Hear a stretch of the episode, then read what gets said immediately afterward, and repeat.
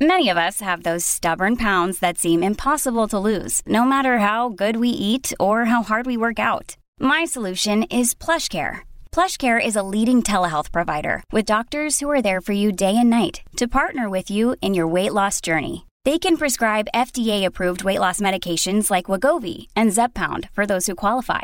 Plus, they accept most insurance plans. To get started, visit plushcare.com slash weight loss. That's plushcare.com slash weight loss. When you need mealtime inspiration, it's worth shopping Kroger, where you'll find over thirty thousand mouth-watering choices that excite your inner foodie. And no matter what tasty choice you make, you'll enjoy our everyday low prices, plus extra ways to save, like digital coupons worth over six hundred dollars each week. You can also save up to one dollar off per gallon at the pump with fuel points. More savings and more inspiring flavors make shopping Kroger worth it every time. Kroger, fresh for everyone. Fuel restrictions apply. Hello, everyone, and welcome to Thrifters Villa, a podcast for resellers and entrepreneurs. I'm Daniela, and today we are going to be chatting about mental health, uh, dealing with balance, dealing with just life in general, and how to structure a reselling business or any business that you may have around that. Um, I feel like there's a lot of talk about balance and stability in the community, and I think it's a great topic for us to chat about. So today we have Jamie on the podcast, who was here last season, uh, and I think back in season two, maybe? Uh, so you guys loved her when she did her brands episode, and she's a big mental health advocate, so I thought she'd be great for this episode. So we will see you at the table.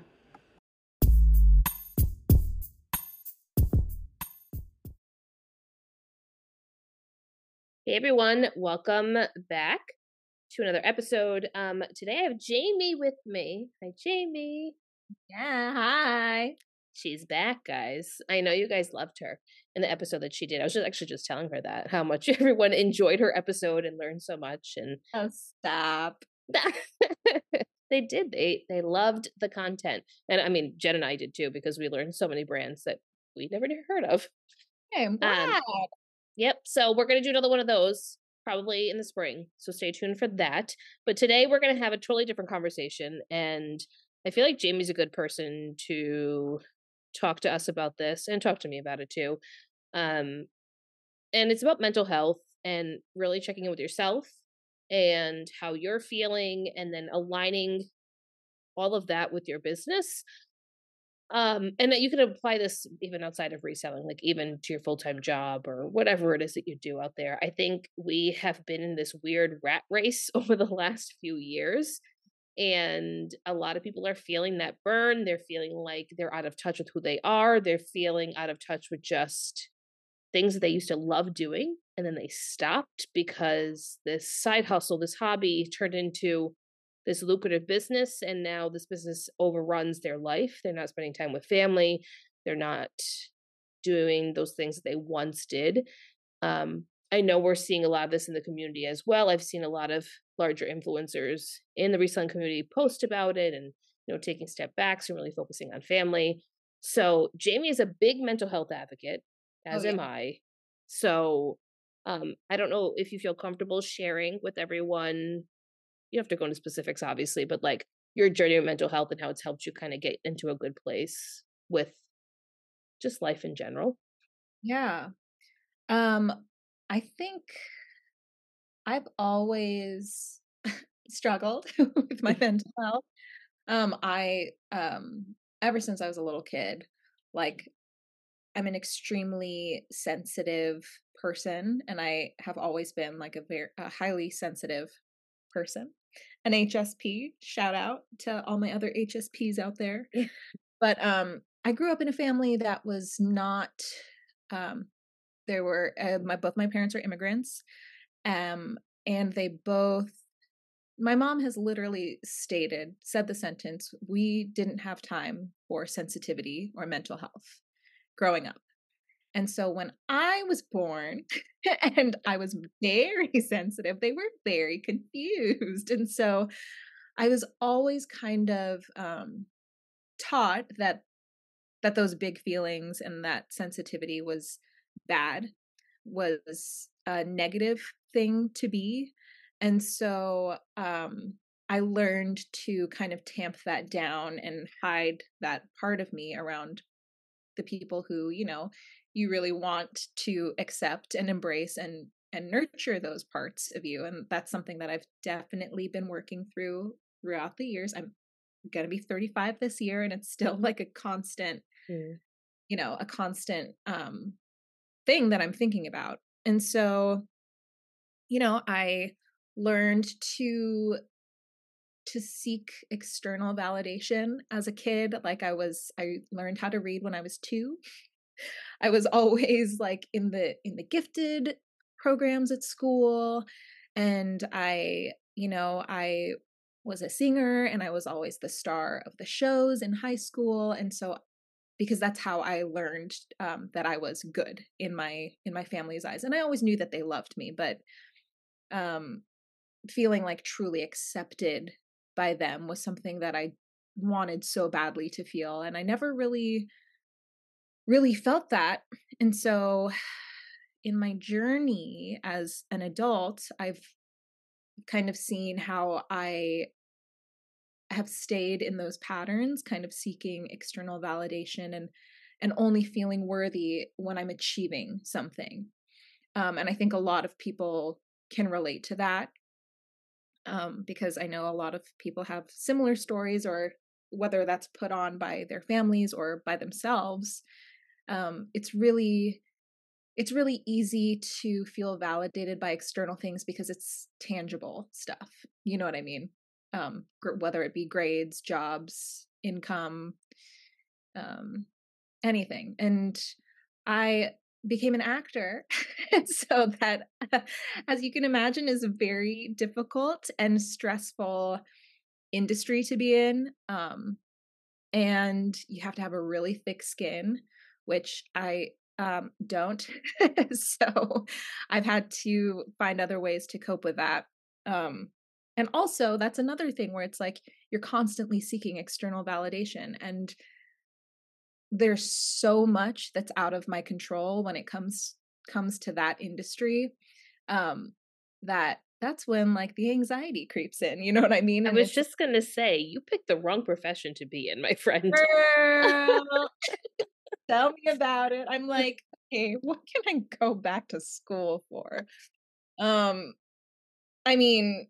I I love it, and I think it's an important art, and it's something that, you know, I'm still really passionate about. So I do want to continue pursuing that, but it has been such a challenge to find ways to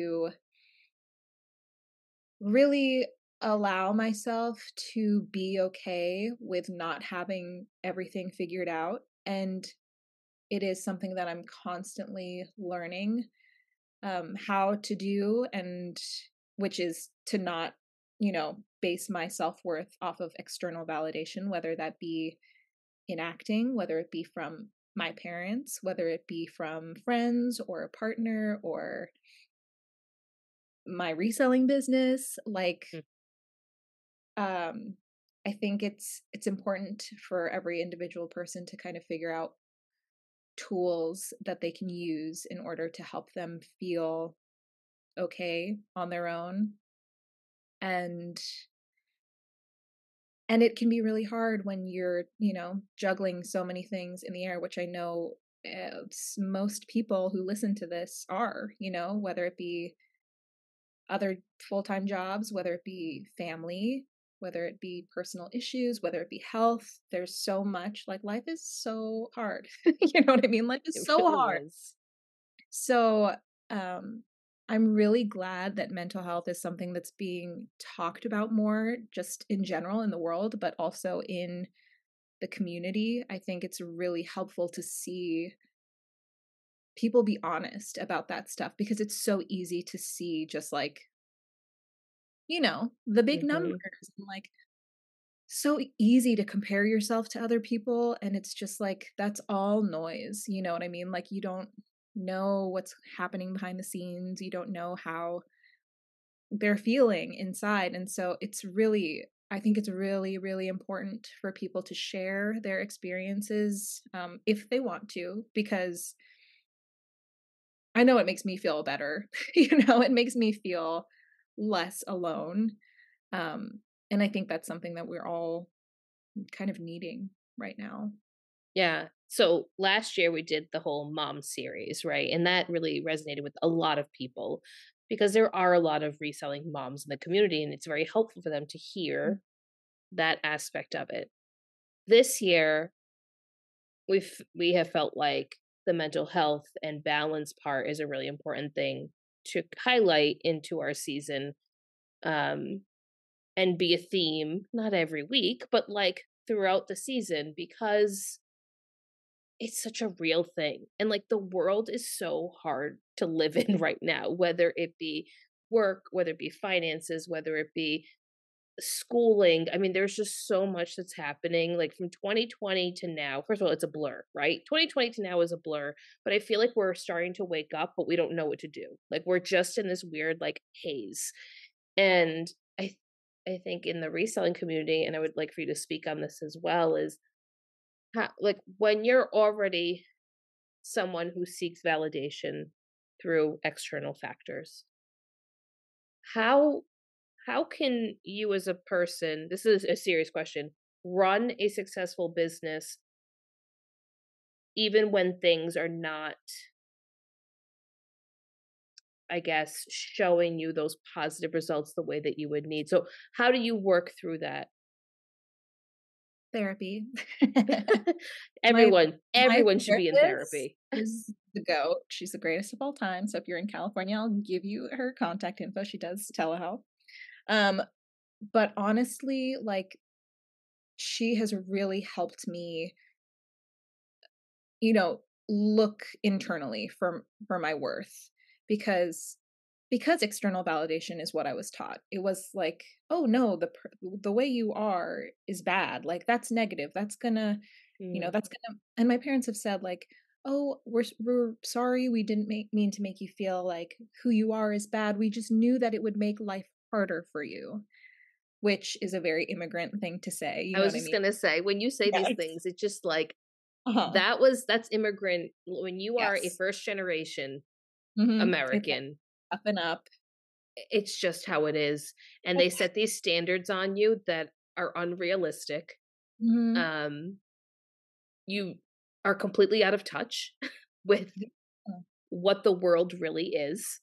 Um, and you always think that what you do will never be enough and is never enough. Uh-huh. It's a hard cycle to break. It's so hard. And, you know, in therapy, my, my therapist was like, I think you need to find a way to be okay. Um, if your parents never understand you, like, will you be okay if they never understand you? And that is something that has been really freeing to me to like mm. work on, because it's like, I mean, yeah, like I can't control them. They're like, they're old. You know what I mean? Like they're mm-hmm. old. They're thinking the same ways. Their neural pathways are deep. Correct. They're, they're not going to You're change. Not changing them. Exactly. So it's like my need for that validation and that acceptance, like I need, I need to learn um, not to attach what I think about myself Correct. To that. Correct. And so when it comes to the business, I think, um, you know, it's like I've learned to give myself a lot of grace, because before I would just beat myself up for not hitting certain numbers or not being able to meet these goals that I've set for myself. But I'm like, dang, I'm dealing with a lot. You know what I mean? Like mm-hmm. you, have to, you have to be gentle with yourself in a way that's, you know, and I think there is something I struggle with is like, how am I being too gentle with myself? You know what I mean? Like there, uh, when you're working for yourself in this kind of way, like there is a certain level of discipline that's required. Right. But like, if it's at the cost of your mental health, it's not worth it. And there are ways to kind of maximize the work that you do, that you are able to do, and uh, the, the amount of work you're able to put into the business in ways that, you know, you're, you don't have to work twelve hour days every day in order to meet these goals. Like, there are certain things that we can do. And yeah, I just think it's really important to just be nice to ourselves. Like, it's so easy to, to beat ourselves up because it's, it kind of gives us like a false sense of control. You know what I mean? If it's yeah. our fault, if it's up to us to do these things, then, then the power is in our hands, which it is. But I think it's like a delicate dance and balance of, of just like really checking in with yourself. Cause it's so easy to just go, go, go nonstop. And then you find yourself having a panic attack, or like I used to, I used to have full panic attacks and like faint on the freeway when my body was completely dysregulated. I've never told you this. No. I had to call, I called nine one one like on the freeway. Cause I was like, I just fainted. I have to pull over.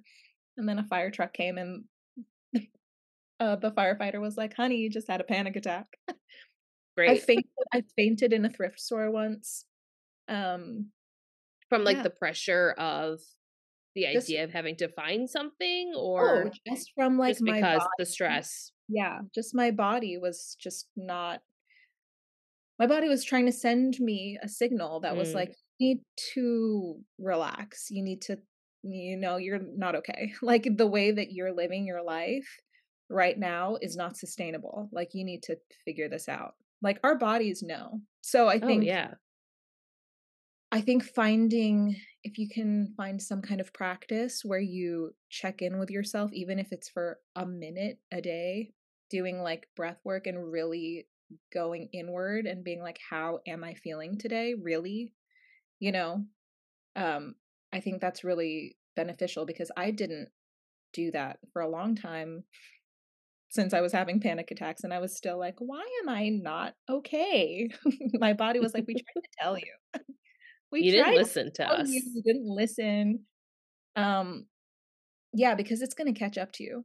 You know what I mean? Like, yeah, it's not, it's not sustainable. And like your life and your health is worth so much more than mm-hmm. a few good sales, you know, like, right. And you can come back so much stronger and so much more present when you do take care of yourself in that way. This is something that we talked about in um, the Patreon group. And I don't remember if it was our goal setting for twenty twenty-four call that we did, or if it was the end of twenty twenty-three. I don't remember. Um, but we had two calls recently, and the topic came up of like, I just feel so disconnected. I mm-hmm. just like, I want to do well in this business, but I just can't get myself in that headspace, right? And that's the pressure that we put on ourselves. And one of the things, and something that I've had to learn, and it was not easy for me. Um, if anyone knows me outside of like what you see on Instagram or whatever, it's like, I am, a, I'm very hard on myself. I'm a Capricorn. I like things done a certain way. I have certain standards I put on myself that no one else does but me. Like I put them there. Um, be that the way that I grew up or whatever, fine. When I was going through my fertility journey, I had to change everything. I had to. I didn't have a choice. And it was the hardest thing that I had to do. But three things that I did that I still do to this day, and I've done throughout pregnancy, and I think it has helped me to have a, I don't want to say easy pregnancy, but a pregnancy that's had minimal complications, that I have felt good the whole time. I I even said it to my husband today. I was like, I don't even feel pregnant. I don't, because I've been taking such good care of myself on all different levels. So the first thing, and I recommend this for everyone, because um, we all hate to like take time for ourselves and really reflect on what's happening, right? The best time to do it is first thing in the morning. When you first wake up, keep a journal near your nightstand, your phone, whatever you want to use, and just take five minutes to just check in. How do we feel? What are the things we would like to accomplish? And if we don't, like, it's okay, but what are the things that we feel right now? And then is, and that just kind of sets you up for your day. That was like the first thing that I did. And that was hard because it forces you to really tap into a part of you that you, we all neglect yes. because we're workaholics and this is what we do. And we ignore all the, all those things. Um, The second thing that I did that I think was crucial in not just the fertility part of it, but like balancing myself, uh, especially as a woman, our hormones are so sensitive. So if we are not balanced, or our hormones are all over the place, and I'm, it's the same for men too, but with women, we're a little more sensitive to it, given the way that our bodies are structured. Every night I have the same routine. I drink a cup of tea. I go upstairs. I put my I put my skincare on, I put my P Js on, I put my sound machine on, or I listen to some type of like sound bath music on YouTube. I put myself into bed. I don't touch any electronics. I might read a book sometimes, sometimes I don't, and I just be. And I'm asleep. Mm. Within thirty minutes at most, I'm asleep. I have been a terrible sleeper my entire life because I never had an actual routine that settled me in for the night. And I stay asleep for the most part. Let's not count the last few months because I'm pregnant, so I don't stay asleep. But, oh, wow.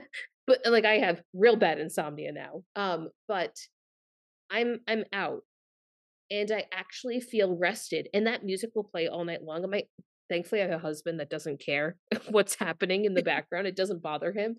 Um, so if you have a partner who is sensitive to that, maybe put AirPods in or something. But um. And I wake up and it's still going, but it, it almost calms me when I wake up. Like I don't feel like I wake up in a panic. I feel like I gently wake up and I'm like ready to go for the day. That was the second thing that I did. The third thing that I did was I took an enormous step back from reselling. The one thing that none of us want to do when we're going and we're so successful at it and we're making the money and we feel like we're, we're just, we're doing the best. I took a step back, and it, and it was hard. It was so hard. And I told this to the group, and I'm telling all of you, I struggled the first few months. I felt like a failure because, oh my God, my numbers suck compared to last year. I'm down five thousand dollars, six thousand dollars. What am I doing? But then I started to realize, oh, well, I don't have a ton of stuff I have to process. And my bookkeeping's super easy because I'm just putting in those few things that are coming in, the sales. I'm still making the money I need to make. I'm not surpassing the money like I was previous years, but I'm I'm making what I need to.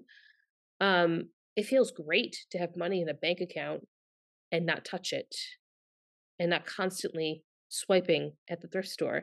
It's amazing to not go into a thrift store and be okay with it. It's amazing to not source. It is the most freeing thing. I feel like as sellers, no matter what realm of selling you're in, you almost, it's an addiction. You feel like you have to do it. You don't, yeah. You don't have to do it. You feel like you're missing out on things. Yeah. Um, yes. So that was probably the biggest change that I did. As soon as I did those three things, it didn't happen overnight, but as soon as I did them, everything in my life changed. Everything. My, in terms of the fertility stuff, my numbers were getting better. My husband's numbers were getting better because my stress was not feeding. I wasn't feeding it off of him anymore. We were focusing on something that was very important to us. I mean, this can go for anyone. If you're homeschooling a child, this applies to everything, right? The, the energy you put into something, I don't even know how to explain, how to put it into words, but like the energy that I was putting into the, my fertility stuff, I focused a lot of time on it, but I didn't realize what I was actually doing is focusing the time on me to heal myself, mm. because I took the, I took those steps to have a positive outcome in the fertility journey, which then led up, led up to um, a natural pregnancy, which was not supposed to happen. It wasn't supposed to happen. But once I removed all these things, it took a few months. It happened on its own. So I'm rambling, but no, I feel like, you know, we all have a certain capacity, right? We all mm-hmm. have a certain amount of energy, and we, um, to a certain extent, are in charge of where we focus mm-hmm. that energy. And I think, Daniela, what you're saying in like, it, yeah. And it's so hard to like, especially for someone like you to, Jamie knows me very well. To rein things in, you know what I mean? And because yeah. you do see the numbers change, and it's so hard to let go of the the attachment to that. And yep. like, um, you know, a lot of us, most of us, you know, we want to, we want to improve. We want to see things grow. We want to get mm-hmm. better. And so when we see, like, for me, I've been going through like a period of uh, like a hard time in my life, like really had a lot of depressive episodes lately, and my numbers are down, down. And so like, I'm proud lot- to say I have negative numbers right now. Amazing. But it makes me really happy because it means I'm getting rid of all things that I don't need. Yes. So it's okay. I'll be in the red for the first half of the year. That's fine. Like, but the last thing that we need to do, like that I need to do if I'm, I'm struggling with my mental health at this time, is to add even more pressure mm-hmm. to myself. You know what I mean? Because that's not going to do anything. That's not going to, I'm not going to shame myself into quote unquote doing better. You know, like, yeah, I think it's really, it's a really good thing that you pointed out, like that you took your energy and you put it towards something that was important to you, mm-hmm. just healing yourself in order mm-hmm. to have this thing that you've been dreaming about for so mm-hmm. long. You know what I mean? It's, it's really just so important that we take care of ourselves and like, yeah, not like this, it's really hard when this business is, you know, again, there's only certain things that we can control. And it's really hard when it's just us doing it because mm-hmm. there's like one person we can blame when things aren't going well, and it's us. Even if it's not you, that's the problem. Even if it isn't you, even if it is just like luck, the Ex- you know, and external factors that we can't economy. control. Yeah, yes. Exactly. The algorithm, whatever it is, it's right. like you have to find a way to to not put all of your worth in that, and and find ways to focus in on yourself and be like, how can I how can I be kinder to myself while also navigating this thing? And I know that for people who are full time, like it's really hard and it's really stressful be- because you do rely on that income. And, um, I mean, life, you know, like mm-hmm. I think it's important to still take time for yourself and, and accept help when it's offered to you, and don't be afraid to ask for help if it means, you know, asking someone to help with some tasks in the business, asking someone, a family member, to watch your kids while you do mm-hmm. something. Like, I am somebody who really struggles to ask for help also when I need it. Um, but that's what, you know, that's what community's for, and that's what our loved ones are for. I want to mm-hmm. help my loved ones, you know? And I think, yeah, I just think it's an interesting season that we're in, and seeing seeing that those of us who do struggle with, with mental health and, and are working tirelessly to improve it, like it's interesting seeing how everybody is, is navigating it. And it's nice, I think, to feel, to feel seen in that way. And, and to know that like, it's okay. It's okay. Like if you're struggling, it's fine. You know, yeah. it's, it's so normal, and it's, it's nothing to be ashamed of or feel bad about. Like, I know that it can feel so bad, but do you think the community itself has, has been built on the notion of, you got to keep going regardless. You got to push more. You've got to do oh, yeah. the next best thing. Yeah, I agree. I think it's yeah. been built this way. one hundred percent. It's like, you know, the, uh, the whole thing of like hustle culture, right? And it's like, especially in, um, you know, in businesses where it's like, you're working for yourself. Like it's, it's so boss babe. Yeah, but it's so like hashtag girl boss, boss babe culture. Mm-hmm. Um, very millennial. Let's just throw that out there. This is a millennial way of thinking. so millennial. Coming from two millennials. Yes. um, but yeah, I mean, like, it is, it's like a, a badge of honor. You know what I mean? It's a badge of honor to be like, I worked for fourteen hours today and I'm going to sleep for three hours and then I'm going to do this thing and then I'm going to do this mm-hmm. and then I'm going to do this and then I'm going to have a live sale and then I'm going to. I packaged one hundred fifty yeah. items. And then Great. I'm going to list one hundred things and I'm going to cross list them all and I'm going to do this and do that. And people love to put it out on on social media and we all consume it. And it's so hard to see that. And it's so mm-hmm. hard to compare yourself and be like, oh, I didn't do anything today. Yeah. You know, I haven't listed in one month. um, oops. Like, it's so, yeah, I think that it's, and it's, you know, it's like exciting and it, it's exhilarating to see somebody like doing all of these things and yep. making, you know, however much money they're making and feeling like I can do that too. If I do this, I can do that too. And yeah, but like at what cost, you know? Until something happens in their life, either to themselves or to a loved one, and then they're forced to stop. Yeah. And we're all guilty. We've all been there. It's happened oh. to all of us. It's just a matter of you sharing it or showing it on social media, right?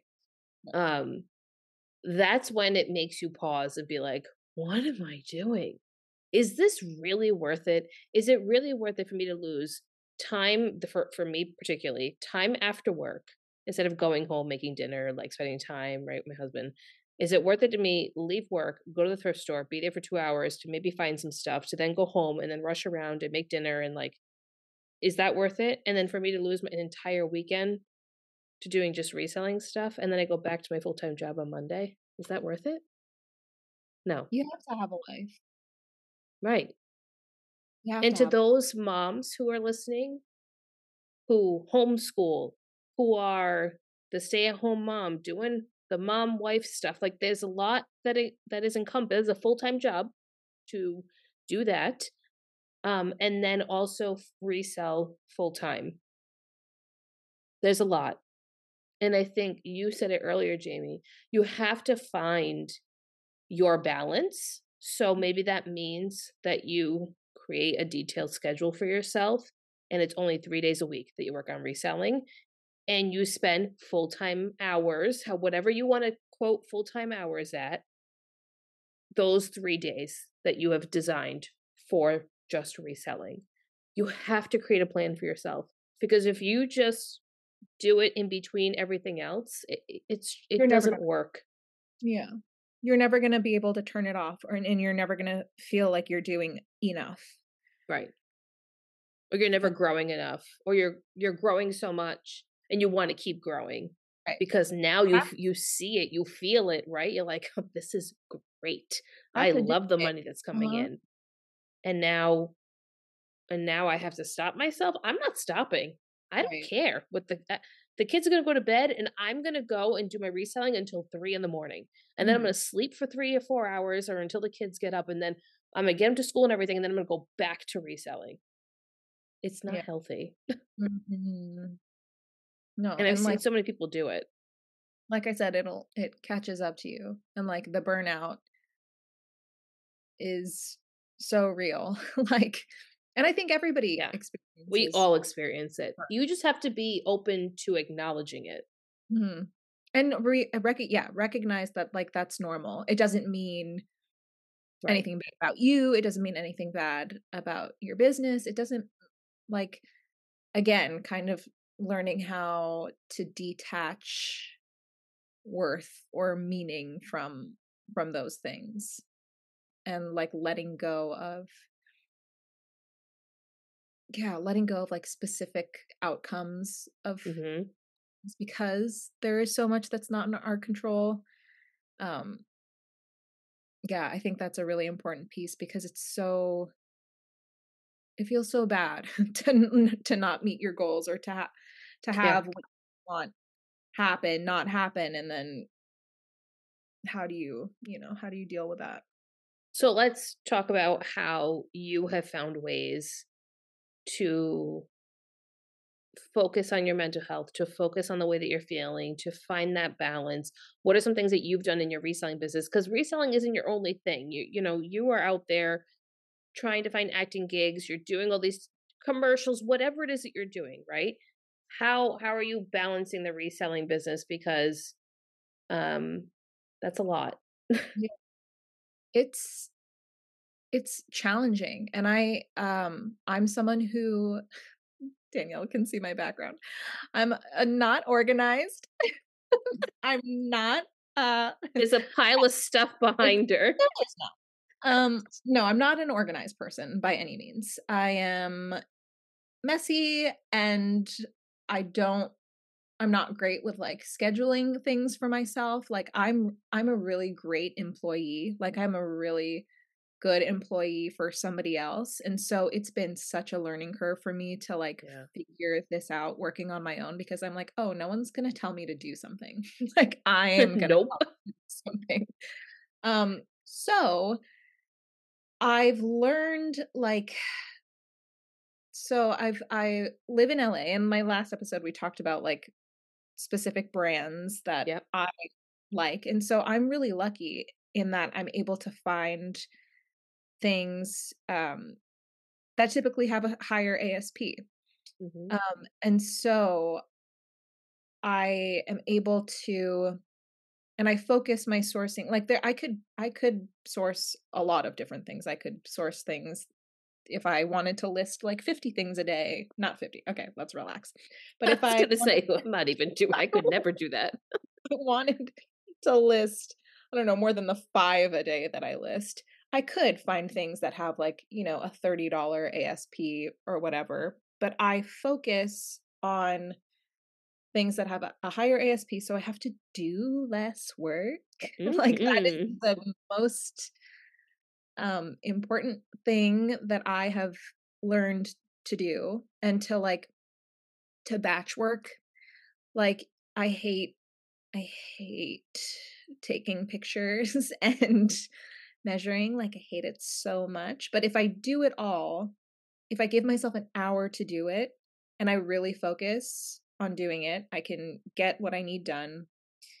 And I'm gentle with myself. I'll say like, this is how much I want to list today. If I don't get it done, it's not the end of the world. Like I right. will still be breathing, and I, you know, that's fine. That's fine. This business ebbs and flows, and I can make up for it, or I don't have to, you know what I mean? Like right. I, it's fine if I don't. And so I think finding the things for me that help me feel good mentally and physically, that will allow me to do work. Like those are the non-negotiable things for me. Yeah. So, um, like sleep is so important. Daniela touched on that. So like, it's important for me to get to sleep by a certain time. It's important to me to exercise. Like that has been a huge factor in my mental health. Like, I've started going back to yoga a few times a week, and it has like, my nervous system is so much more regulated. Like it, it just completely puts me in my body. It helps me take a break from my mind, which is going a hundred miles per hour every second of every day. Um, have you noticed that resellers almost stop or get rid of their exercise routines once yeah. they get hooked on it? Huh? All of and us I, do it. I did too. I did too. Then I was like, oh, I need this. Like I actually need this. Yep. Um, sunlight. Like I have a dog. Five and, minutes a day. Yes. Eyes in the sun, period. Eyes in the sun. Morning, go out and mm-hmm. eyes in the sun. Um, luckily no I sunglasses. No. No, don't their like eyes. Stare at the sun, yeah, don't, yeah, don't, don't stare directly into the sun. To be clear, don't do that. Okay, no, that's not good. No. But yeah, like sun on the skin, sun in your eyes, like co-regulating with like a pet or a person who yeah. is calm with a calm nervous system. Like those are all things that help me feel good mentally and physically so that I can do the work that I need to do, focused work. Like mm. I am someone who before I would be like all over the place. I'd be like, oh, I'm going to take a picture of one thing here. And now I'm going to clean this pair of shoes. And now I'm going to do my inventory. And now I'm going to. Do you have A D D? Serious question. Um, I think so. I've never been yeah. diagnosed, but I honestly think I do. I don't want to self-diagnose, but yeah, no, no, no, no. Just like, the, the behaviors that you're speaking of.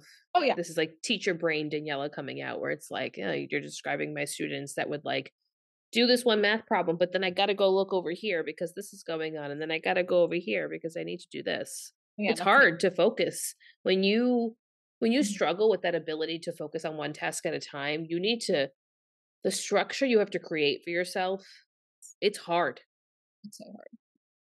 And then and I'm I like think, paralyzed by, yes, I'm like, don't do anything.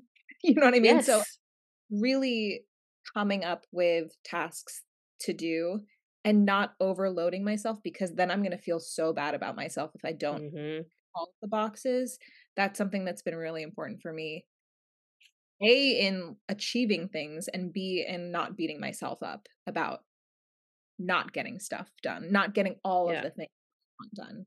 Yeah, I think you see this common theme in the reselling community that um, people get paralyzed, like you said, by the work that's in front of them. And a lot of it is because most, not all, most people that dive into this business have never had to create that structure for themselves. Um, because they're the sole person. And then if they do have employees, yes, they've had to create structure, but some people still fail at creating the structure for themselves. So I can create a structure for someone else, but I cannot create the structure for myself and the things that I need to do for the business. Um, I've seen, and maybe it's because, maybe it depends on your work background too, because when I was in the retail world, everything is structured in retail. There's, you cannot stray from whatever is it is in that corporate world, right? And then in the marketing space, I was given more freedom to do things, but still structured because there's certain quarterly goals that have to be met. Like, but it's up to you to do that. You need to meet those quarterly goals. So what are you going to do to get that? And then in the teaching realm, there's structure everywhere, right? So my my entire background has been structure. Even now, now I'm in government, forget it. There, there's there's no outside the box. You are in the box, and yeah. these are all the things that have to happen, and these are the steps. And if you don't like it, sorry, you're not going to make it in this in this world. So for me to dive into reselling, it was very easy to create a structure for myself. Mm-hmm. Now, someone like you, who I love, most of my friends are like you. And and this is like, this says something about me, that the Capricorn wants to be around people who are disorganized, because yeah, it's true. It's like my brain, my, almost all my friends are this way. All my close friends is they don't have the same structured mindset as I do. I almost, I, I need it. I need to see it. I need to feel it. It almost like fills me up to be around people like this. But I can see where you, who acting, which is not necessarily a structured or stable. There's no, there's no structure. There's no stability. Right. And now you're taking, and it fits your personality. It fits who you are, right? Because you are very free-spirited. So it fits that. And now yeah. you're taking you, who is like this, and placing it into this business where you're required to formulate some type of plan. Right. That's that's got to be hard. It's really hard, and it takes it's taken a lot of time. And I'm also not like as good as it at it as I want to be. You know what I mean? Like yeah. I still feel like, God, I could have, I should have done it this way. Or oh, did no, you tomorrow. use any methods, or do you use any methods to kind of like like a Pomodoro method or anything to kind of help you? I don't. I do like in my head. Like I'll give myself. Yeah, yeah. yeah. I'll be a like. Cue. Yes, I'm going to listen to this podcast, and I'm going to do as much photographing and measuring as I can in that time. And then I'm going to okay. lunch, and then I'm going to. Okay. You know, so you're, you, yeah. your own way of doing it. Yes, exactly. I can't I have to find a way. This is important also, is like finding a way that works for you. Like, I think there are so many. This business is great because you can find oh, systems that work for you. You know what I mean? I feel like mm-hmm. there's like, this is the best way to do it. And it's like, no, like for you, my way's better. Right. Exactly. Like you need, you just try things out and see what works best for you, what feels best for you, what makes you feel good about the business and, and literally just how you feel inside. Mm-hmm. Um, and again, it comes down to like not comparing yourself to other people, like learn from other people, you know, get ideas from other people, but don't, you know, don't, you're not married to a certain system. No. There's a one size fits all for anyone. And I think that's clear in the community. You can look at anybody's business and be like, oh, everybody does it a little bit differently. Mm-hmm. Um, and so finding the way that feels good for you and working in that, in that system, I think is really important. And not feeling like a failure if you try somebody else's system, yeah. doesn't work for you. Right. I feel like on the first, maybe the first episode I was on, like the round table, I was talking about like how someone in L A like goes to the bins and stuff. And I was like, I'm going to go to the bins. And I went and I was like, I hate it. Like, thanks, I hate it so much. I hate it. I yes. hate it. I got like four things and then I got home and they were all like damaged. And I was like, cool, cool, love it. You know what I, I mean? Did great. And then I watch people like absolutely kill it and have amazing businesses that like only shop at the bins. And I'm like, that's mm-hmm. awesome. Like, that's great. I love that. Like, no, not for me. Yeah. And that's fine. It's so true. You know, it's so true. I, um, I'm thankful that I made those errors very early on mm-hmm. and realized that like, no, Daniela's not going to do this. This mm. is not happening. Um, but some people, and I think if you're newer to reselling, and there's a lot of people who are newer that listen, mm-hmm. um, because you see certain influencers in the community or people with larger followings do things a certain way, you feel like that's the only way to be successful. And that is a lie. That is a myth. You can take what they do, pick the aspects of it that you like that will fit your life, and then find what works for you. Mm-hmm. Because bin shopping does not work for me either. Will I do it on occasion as like hanging out with a friend or like a bonding kind of thing? Yeah. Do I, I find would- some stuff? Sure. Would I do it all the time? No. Absolutely not. Will you find me in a consignment store? All day long. Will you find me online sourcing? Absolutely. Do I go into a traditional thrift store? Yes, but it annoys, it annoys me. We'll just leave it at that. The traditional we'll, thrift is not my jam. Yeah. I'll look at the new racks. I'll look at the new color. And if I find like one good thing in the first ten minutes, I'll stay. That's my rule too. Or yeah. like you, if, if you find, you're going through the new colors, right? On the rack. Here's a tip for newbies. Oh, yeah. Find out what the colors are, right? Figure out what the new color is. Those new colors are always typically the first ones on the rack, generally. Not always, but if you go into like a Savers or Value Village, they're the first ones. Goodwill, it's a little different. Goodwill's, Other thrift have, stores. At my at mine, they have the date that the item was put out. So okay. That's, that's helpful. So you look for just that. And if you're finding whatever good piece, whatever you consider a good piece, let's say you find like two or three and you notice they're the same size. Guess what you're going to do now? You're only going to look at that size and you're only going to look at the new colors that are out. That's it. Mm-hmm. That's all you're going to do. And you're going to be in and out in thirty minutes. Mm-hmm. Unless they're wheeling new things out.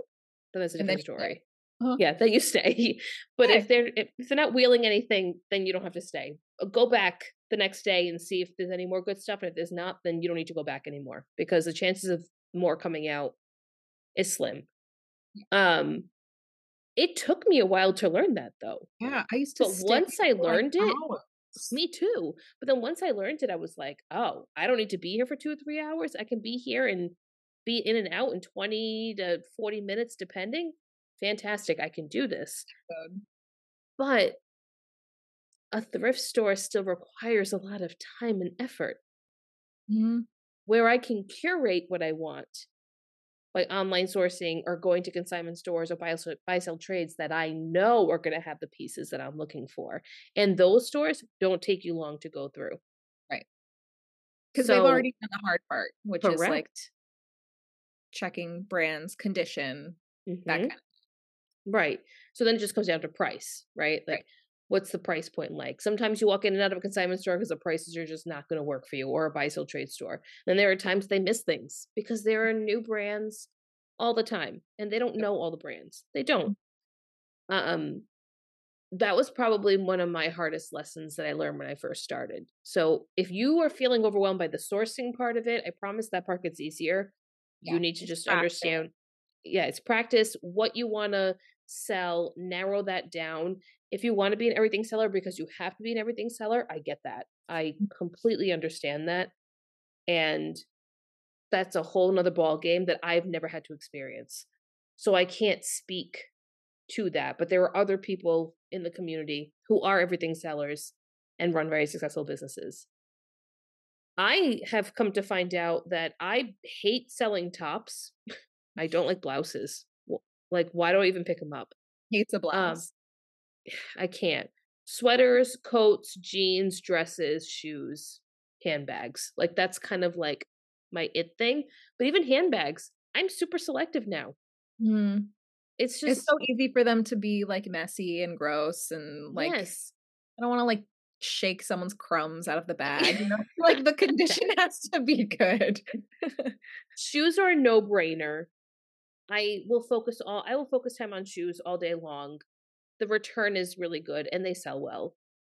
Coats and dresses, I feel like it's just something that I've come to love. And jeans, jeans are so big. Like everyone loves jeans. Everyone wants to wear jeans. And they're easy. Um, I just, I tried home goods for a little bit for fun. I was like, I'm going to pick up pieces that speak to me that I would buy for my own home. Mm-hmm. And I was very like, I only, I think I, maybe purchase fifteen items. I have five left. I can't wait. I think I'm just going to donate them because mm. home goods is not for me. I feel like that's hard. It's so hard. It requires like understanding, especially if you do vintage. Like I just don't have that now. I'd have to learn a whole new database of knowledge. Yeah. I am so not much. in that season. You're like, I got other things on my mind. Yeah. yeah there's so many like specifics and like intricacies and like certain aesthetics and certain brands. Yes. And oh, these, this design from this brand does really well, but this design, like, don't even bother. It's, it's mm-hmm. a lot. And I think you have to have like a, like a real passion for that kind of thing in order to be, to like stay motivated to do it. I think I like, if I were the kind of person who sold at like markets, like that could be fun. Yes. Because then mm-hmm. everything is in person and people can like touch and feel and like really see the pieces. But from, yeah, I feel like it would be really hard to do like on an online marketplace. Yeah. I mean, people are successful with it. We have people oh, yeah. in the group who are super successful with home goods. Awesome. And mm-hmm. I think it's great, but yeah, that's cool. Not for me. Um, we talked, we, you briefly mentioned being disorganized with your items, right? Yeah, yeah, she says, like, my I don't want to talk actually, about it. My inventory is actually pretty organized, I gotta say. Like, I've, I've not lost, I've not, like, misplaced something that I've sold in literal years. And for that, I'm proud. Very like, proud my of you for that. Spreadsheet, the spreadsheet is very organized and my pieces are organized. But, like, me? My she's organized. She's a disorganized inventory. mess. My unprocessed stuff. No. Yeah. Well, I, I think this is something that people struggle with, and and I also think it can really affect someone's mental health. Is when you don't have these systems put in place for yourself with inventory, or uh, whether it's processed or not processed, and now you're living in a state of chaos, and it's taking over your life, your room, your house, whatever it is, your storage unit, and now you've got to try to work in it. Yes. I, it, I just, I had to do it when I was in a one bedroom apartment, and it like, it was so hard for me because it was in my bedroom. Everything was in my bedroom and my inventory was growing. And they finally get to a point where Matt walked in one day and he was like, I can't even walk into our room anymore. You've got to get rid of some of this stuff. Like, yeah. I can't, even though it was in totes, he was like, mm. we can't even walk in this space anymore. Right. He's like, when you, when we get the house, you can get whatever you want upstairs, which go figure, get the house. And I downsize completely. And I'm like, it's too much. I can't do it. It's too much. Yeah. Um, but I think that when you have things, mm-hmm. because all these things have energy, okay, whether we want to believe in that or not, they all have some sort of energy over us, and they're everywhere. How are you supposed to focus on that? Right. I think that that is something that I struggle with. um, she shows me her pile. But it's something that, like, that I am in process of of working through. Like, my, my processed inventory is fine. My spreadsheets are fine. I have things, and this is another thing that you will learn as you, you know, as you go through yep. reselling and, and get further along in your business, is like, you will realize the things that you don't want to do. Like, for me, for me personally, it's like repairs, mm. um, excessive cleaning, like eh, no no no no excessive like stain treating, no. And I know that there are some people who like restore things beautifully and like they love to mend and they love to do those things, and that's great. But I found myself like with a pile of things that I just haven't gotten to when it comes yeah. to mending or cleaning or whatever. And so I've been going through actually this week, and I've been Like I've been either sending extremely aggressive offers on things that I've had for a long time, or things that are flawed that I don't want to fix. Like, I've just been putting them up and like trying mm-hmm. to get them gone. Um, I've, I've started a pile for things that I'm going to donate, things that I'm going to take to a buy, sell, trade store.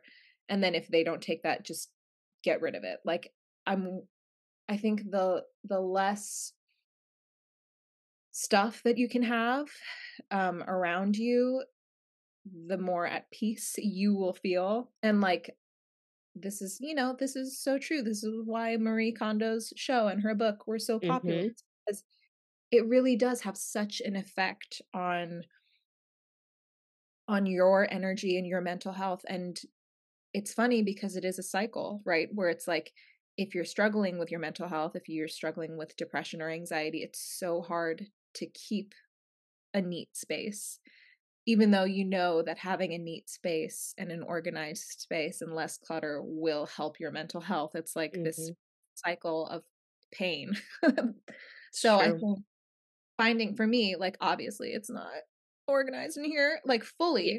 but it's like taking little steps each mm-hmm. day, even if you can put a few things in a donate pile and like get them out of your sight for a little bit. Like, just doing something small each day to like, and then you're motivated by that progress. Once you see things happening, once you are able to, you know, walk around freely in your space, yeah. like, that feels so good.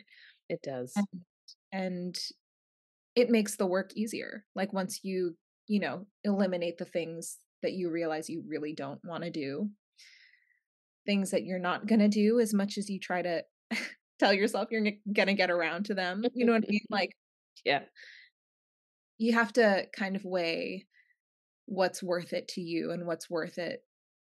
Like, what's worth your energy and what's worth your mental capacity. Exactly what you said about like slowly going through things. I've been doing that for the last, I'd say almost year. Mm-hmm. And I'm finally at a point where I, I'm almost down to the five hundred items. I'm, I have like seventy-five more items to go. five hundred is like the number I set in my brain that I want to get to by March, end of March. That's what I'm giving myself. So, um, it's hard to part with these items. I will admit that. Mm-hmm. It is very hard to part with certain items. It's very hard to be sending out those aggressive offers and only making three dollars. Um, there's, it's, It's a therapeutic process that you have to go through within your business. Every business owner goes through this, no matter what they sell. Um, there are just products that fail, that just didn't work. And It's the cost of business, and you just got to deal with it. And then you, that money you recoup, you invest into the new things that are going to be worth your time and worth the space. Um, I think everyone needs to do that this year. I think we've all collected things over the oh, last yeah. two to three years, and a lot of it doesn't work anymore within our reselling space. And we need to reassess all these items. And some of them might have never even been listed, and they're just still sitting in a pile. Like, now it's time to go through all of that. I say, like, my rule is always I do one tote at a time. And if I have energy to do a second tote, I do a second tote or a yeah, third. But if I don't, I don't. It is what it is. I go through my hanging rack first of items that I have thrifted that for whatever reason are still sitting in my rack five months later, and I don't know why. Um, it's because it doesn't interest me, and it I should have never picked it up in the first place, right? So I would do the do same that. thing, right? Donate pile, thread up pile, uh, buy sell trade pile, consignment, whatever it is, and then each weekend, because for me it's the weekend, I pick one location that I'm going to go to. Okay, today's donate. Get all the donate stuff, throw it in the car, all gets donated. Okay, today's going to be buy sell trade. All the buy sell trade stuff, we're all going to dump it there. You know, and we'll deal with that. Whatever they don't take, I donate immediately. As soon as I'm out of the buy sell trade, I go right to the thrift store to donate. And I don't walk into the thrift store because mm-hmm. I don't want to make decisions with money I've just recouped. I want to wait. I want to focus on what it is I need to focus on. I want to see what my inventory looks like. I try to be methodical about it because I can easily make the mistake of getting that money and going straight to the thrift store after I donate and look for things. Mm-hmm. Without even really knowing what it is I need to be buying. Right. So I just got rid of a bunch of stuff that did not work. Yeah. So that's been like what I've been doing. And it has made me feel so good. And I still have two more totes to go through, but it, they're very spring summery pieces. So I'm waiting until mm-hmm. February to drop those off because I feel like right now, yes, they would take them, but I feel like some of them they would probably say no to because it's a little too soon. Um, so those two totes I'll do in February, and whatever I get, I get. I really don't care. I'm gonna, for example, today or yesterday, yesterday, I sold a pair of jeans for um twenty dollars in free shipping. Uh, I made eight dollars and three cents, and the item cost me fifteen fifteen dollars. Oh yeah, I made no money. I don't care. You lost money. Yeah, but it's like. It's freeing up that space, yes. that mental space, that physical space. Mm-hmm. And that's worth, that's worth more. Correct. So, and it was yeah. a bad buy. I've had it for two years. It's got to mm-hmm. go. Right. I don't I mean, care. You can't wait for, you know, a twenty-five dollars offer, you know, just take and that. Maybe someone will buy it in three years. Right. Maybe if that right buyer even sees it. How hard has it gotten to even be seen on these platforms now? Like, and this is where, where you said you've really specified brands and styles and average selling prices being higher for you, being helpful is because you're tapping into a different market. Mm-hmm. When you are selling very generic bread and butter type, uh, bread and butter means different to each person. Um, but those brands that are very common, you're not going to get seen the same way. Hard. Or you're going to need to, you know, price extremely competitively. You're going to have to Correct. be the, the least expensive listing in order to move those pieces. Mm-hmm. Um, yeah. So it really is like, for me, I don't have the mental capacity for a business like that. I just can't. Yeah. I can't. I don't have. Yeah. I can't do it. So again, yeah. Finding out what works for you. And it is, it is, I, I'm in awe of people who sell like hundreds of things for fifteen dollars. I'm like, dang, I know. That's crazy. And that's awesome. I, and they're making six plus figures. Yeah. That's oh, amazing. Make way more than me. Yeah. Like good for you. I applaud you. You're incredible. Like I yeah. can't, yeah. can't, I can't and I won't. Okay. And that's okay. I think we've yeah. all tried the different, like, if, oh yeah, those of us who've been in it for five plus years have tried all of the business models, mm-hmm. and you'll finally find what works for you. And um, I'm the same thing. That would never. I can't. I can't. requires too much time, too much energy, a lot of shipping. As it is, I ship like every three to four days. Sorry, I work a full-time job. I can't ship every day. And just like too much stuff. Well, that too. So much like stuff. Then there's other expenses that come up. There's, right. a, there's a lot, right? There's a lot of factors that go into that. Um, yeah. But I, I've noticed this, and I've heard people say it, where like over the last few years, they've just accumulated so many things. And I almost feel like because of COVID, there was this fear of never having like right. things to list, things to sell, that people like hoarded, hoarded a bunch mm-hmm. of stuff and are still in that mindset. And we don't need to be in that mindset. Right. Um, but I feel like people haven't broken away from that. And now all of a sudden they're sitting in a pile of things and they're like, I don't even want any of these things. Yeah. And then it's like the guilt that you spent money on them. Exactly. It's like, oh, the, the sunk cost fallacy, where it's like, oh God, I spent this much money on it though. So I need, I need to mm-hmm. sell it for this amount. But it's like, yeah, again, just really weighing how much is it really worth? Like emotionally, emotionally and mentally, like how much is that thing really worth? And can you let go of that and not make it mean anything about you? Like, mm-hmm. like oh, whoops, I messed up. Like, wish I didn't do that. That's fine. All of us feel that way a lot. Yeah. Oh. How do you uh, think live, we'll end on this note. How do you think live selling has affected people in our community, if at all? I, to be Mind honest, you, both of us have not live sold. So we're just going to throw that out there. To be honest, I don't know. Because I'm like so out of, out of the loop. Um, I felt, I did feel like a little bit of pressure. I was like, oh God, mm-hmm. am I going to have to do this? Like me? No, I can't.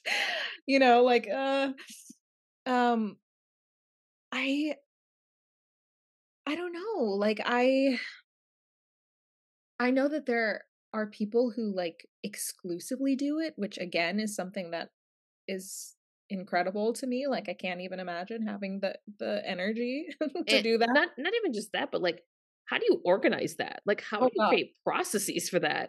Yes. Like, first of all, I could never like, yeah, yeah case in point. Like I could never do that. Um, But I think,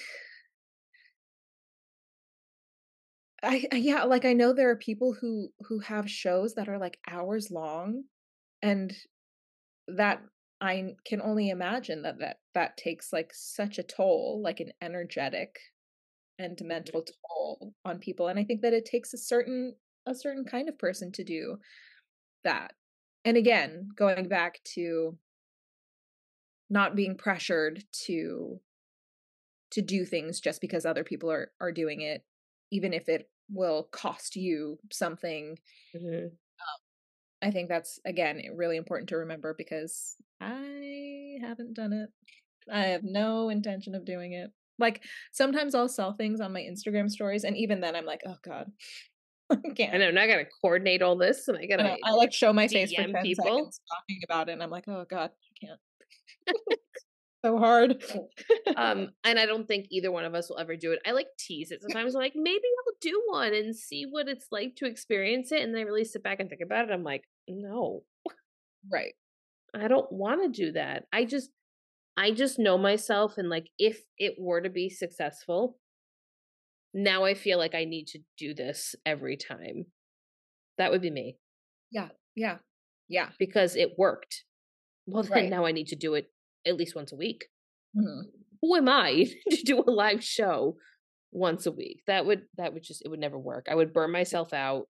Like I think be, burn... the, be the first live show I ever watch, Daniela, yeah. You do it. Yes. So I'm not going to do it. Okay. I'm not. Good. No. I don't want Good, because I don't want to watch it. No, I really don't. It, it, I like the idea and the concept of it. I do yeah. think it's a fun way to connect with people, because I love connecting with people. That's who I am, but I don't have the mental real estate for it. And I also just don't think I want to be on like that after mm. work hours. Like mm. I've been on all day working, and now I got to come home and now not only be on as like a wife, but now as a mom, mm-hmm. and then do a live show. I don't, I don't think this Capricorn could handle that. No. I would, yeah, this Pisces, this introverted Pisces would be like, say, what am I going to talk about you, okay? Sleep for five days after my fifteen minute live show. Well, that, that's the thing too. I feel like I would also be the type of person to rush through it. Like mm-hmm. I'd be like, all right, thirty minutes guys, then we're going we're going to get out of here. Yeah, I'm, because... I'm in and out. So anyways, I don't know. We'll see where live selling takes people, but I do think yeah. people have taken a step back from it. Because mm-hmm. it is a lot. And it can, just like reselling was for us when we first started being addicting, live selling is addicting to people. one hundred percent. It's new. It's mm-hmm. fun.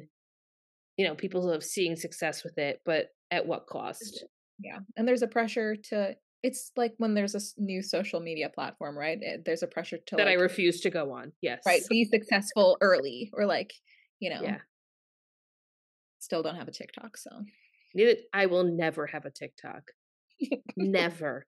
It's bad enough that I watch Instagram Reels. Okay. I know. Same.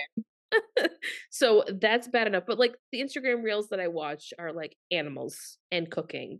Like, always animals. Yes. So I, I don't need TikTok. I don't need like, you know, I, I feel the same way about like YouTube and stuff. Like it was fun, but I have no intentions of going back to it. It was like another thing that really drained me. Yeah. Podcasting doesn't drain me. I have fun doing it. Yeah. I so think- if it's still fun and exciting, then I'm going to keep doing it. Yes. I think that that is a really important thing to pay attention to when it comes to things like this, where it's yeah. like, you know, it, your life doesn't depend on it. Where it's right. like, you right. know, be, be mindful of where you put your energy and where where you focus, because it's your life, man. But if your livelihood does depend on reselling and it's not providing the things that you need anymore, then I think at that point it's okay to maybe step away mm-hmm. and get a job outside of the home or change the type of stuff that you're selling online. Maybe you really love to sew. Maybe you have are good good at crocheting. Maybe you start to dabble in doing more handmade stuff. Maybe you start making soaps and lotions. And like, there's so many different things that you can do. Um, but we've seen people in the community go back to the workforce too, because just reselling didn't do it for them anymore. And that is not it, a failure at all. No, no. Which is important to remember. And I, I struggle with that with acting because, you know, it's so, there's like a zero point zero zero zero one percent chance that like we make it as a like yeah. to make a full-time income from acting is so difficult. And so that's something that I'm constantly grappling with is like, I am not a failure if I don't make it. Like there are so many factors that play into it. And again, like not putting my self-worth in anyone else's hands and a, a career paths hands mm-hmm. um, is so important to remember. And that goes for reselling or literally anything.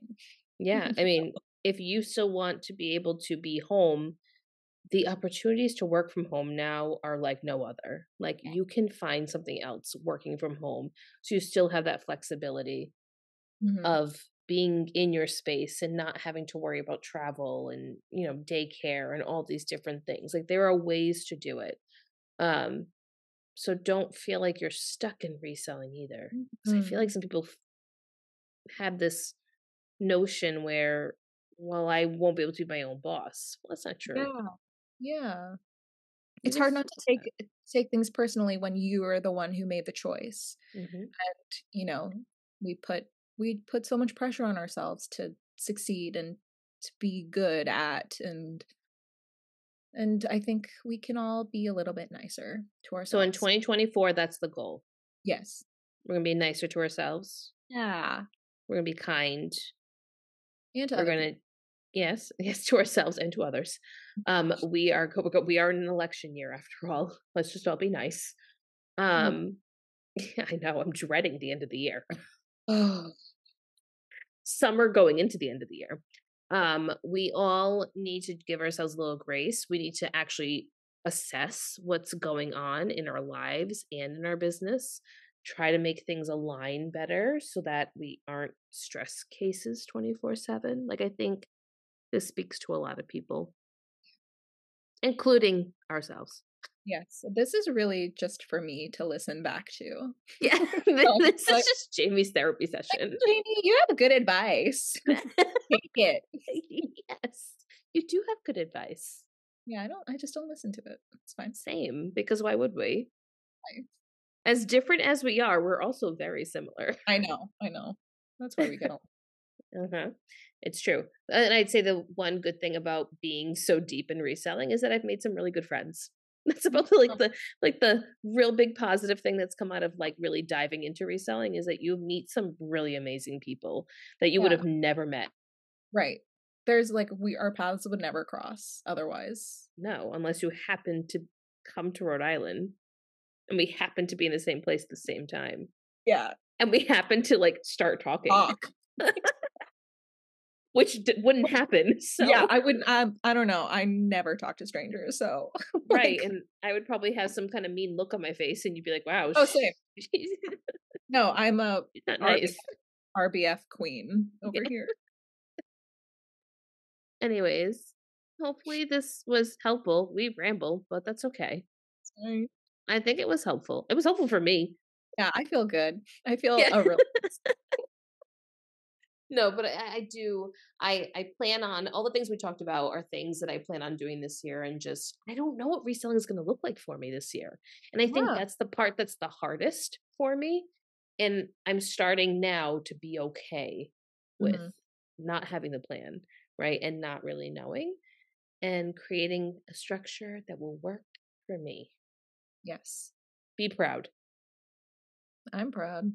Because this is not, this is not. You're letting go of control and expectation, and it hurts to even hear you talk about it. You can do it. Be more right. like me. I'm going to be more like Jamie. Well, I don't know. You're this organization in the background. I can't do that though. That's okay. All right, guys. Um, I'll be back next week with Jen. So I hope you guys have a great week, and uh, we'll chat soon. Bye. Bye.